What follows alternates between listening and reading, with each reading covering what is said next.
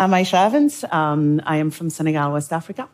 And uh, I fell in love with uh, technology, science, and engineering at a very young age. Three things happened. I was um, studying in Paris and uh, starting at seven years old, flying back and forth between Dakar, Senegal, and Paris as an unaccompanied minor. So it wasn't just about the travel, it was really about a portal to knowledge, different environments, and adapting. Second thing that happened was every time I was uh, at home, I want, in Senegal, I wanted to talk to my friends in Paris. So my dad got tired of the long distance bills, so he put a little lock on the phone, the rotary phone. I said, okay, no problem. Hacked it, and he kept getting the bills. Sorry again, Dad, if you're watching this someday. And then obviously the, uh, the internet was also emerging. So what really happened was that uh, in terms of technology, I really saw it as something that shaped your experiences, how you understand the world, and wanting to be part of it. And for me, the common thread is that physical and virtual transportation, because that's really what that rotary phone was for me, are at the center of the innovation flywheel. Now, fast forward, I'm here today. Uh, I'm part of a movement and an industry uh, that is working on bringing transportation and technology together. Huh. It's not just about your commutes, it's really about changing everything in terms of how we move people, goods, and services eventually. That transformation involves robo taxis. Driverless cars, again? Really? Yeah, yeah, yeah. I've heard it before. And by the way, they are always coming the next decade. And oh, by the way, there's an alphabet soup of companies working on it, and we can't even remember who's who and who's doing what. Yeah? Yeah, yeah. okay. well, this is not about personal self driving cars. Sorry to disappoint you. Uh, this is really about uh, a few things. First of all, personally and individually owned cars are a wasteful expense, and they contribute to uh, basically a lot of pollution and also traffic in urban areas. Second of all, there's this notion of self driving uh, shuttles, but frankly, they are optimized for many. They can't take you specifically from point A to point B. Okay. Now we have, hmm, how am I going to say this? The so called personal self driving cars of today.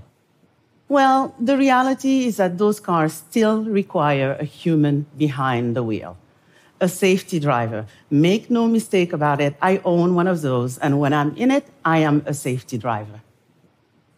So, the question now becomes what do we do with this? Well, we think that robo taxis, first of all, they will take you specifically from point A to point B. Second of all, when you're not using them, somebody else will be using them. And they are being tested today. When I say that we're on the cusp of finally delivering to that vision, there's actually reason to believe it. At the core of self driving technology is computer vision. Computer vision is a real time representation, digital representation of the world and the interactions within it. It has benefited from leaps and bounds from advancements thanks to compute, sensors, machine learning, and software innovation. At the core of computer vision are camera systems. Cameras basically help you see agents, such as cars, their locations and their actions, pedestrians, their locations, their actions, and their gestures. In addition, there's also been a lot of advancements.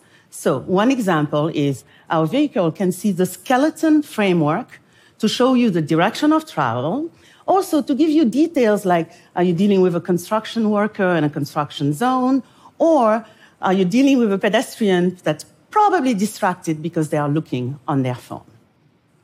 Now, the reality, though, and this is where it gets interesting, is that camera and the algorithms that help us really cannot yet match the human brain's ability to understand and interpret the environment. They just can't. Even though they provide you a really high resolution imaging that really gives you continuous coverage that doesn't get fatigued, impaired, or, you know, drunk or anything like that. At the end of the day, there are still things that they can't see and they can't measure. So if we want autonomous driving robotaxis soon, we have to supplement cameras. Let me walk you through some examples. So radar gives you the direction of travel and measures the agent's movement within centimeters per second. LiDAR gives you objects and shapes in the real world using depth perception as well as long range and the all important night vision. And let me tell you about this because this is important to me personally and people who look like me. Then you have also long wave infrared, where you are able to see agents that are emitting heat, such as animals and humans. And that's again, especially at night, super important. Now, every one of these sensors is very powerful by, by itself. But when you put them together is when the magic happens. If you see with this vehicle, for example, you have these multiple sensor modalities at all top four corners of the vehicle that, can, that basically provide you a 360 degrees field of vision continuously in a redundant manner so that we don't miss anything. And this is that same thing with all of the different outputs fused together and looking at this basically and looking at what we see and how we're able to process the data, then learn, then continues to improve our driving is what tells us that we have confidence this is the right approach, and this time it's actually coming. Now, this is not, by the way, a brand new concept, okay?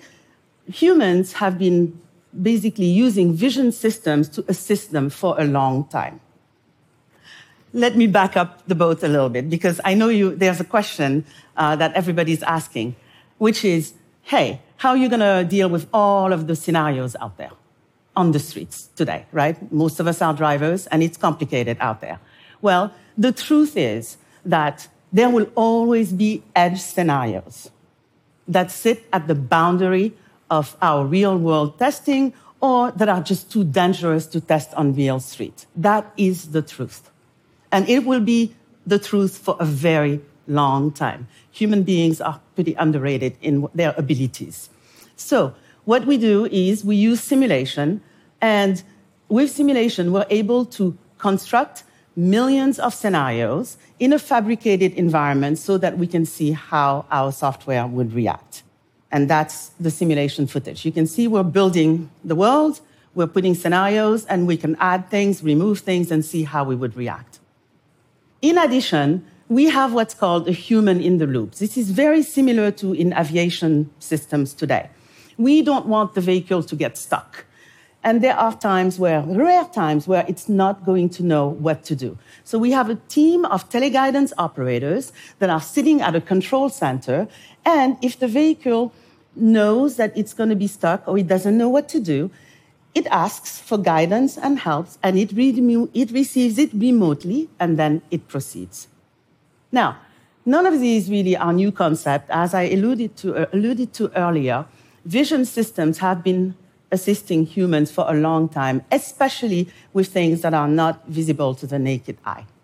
So, microscopes, right? We've been studying microbes and cells for a long time. Telescopes, we've been studying and detecting galaxies millions of light years away for a long time. And both of these have caused us, for example, to transform industries like medicine, farming, astrophysics, and much more. So, when we talk about computer vision, when it started, it was really a thought experiment to see if we could replicate what humans see using cameras. It has now graduated with sensors, compute, AI, and software innovation to be about surpassing what humans can see and perceive. We've made a, a lot of progress uh, in this field. But at the end of the day, we have a lot more to do. And with an autonomous robo taxi, you want it to be safe, right, and reliable every single time, which requires rigorous testing and optimization. And when that happens and we reach that state, we will wonder how we ever accepted or tolerated 94% of crashes being caused by human. So, with computer vision, we have the opportunity to move from problem solving to problem preventing. And I truly, truly believe that the, ne- the next generation of scientists and technologists in, yes, Silicon Valley, but in Paris, in Senegal, West Africa, and all over the world will be exposed to computer vision, apply it broadly, and with that, all industries will be transformed and we will experience the world in a different way. I hope you can join me in agreeing that this is a gift that we almost owe our next generation that is coming because there are a lot of things that computer vision will help us solve. Thank you.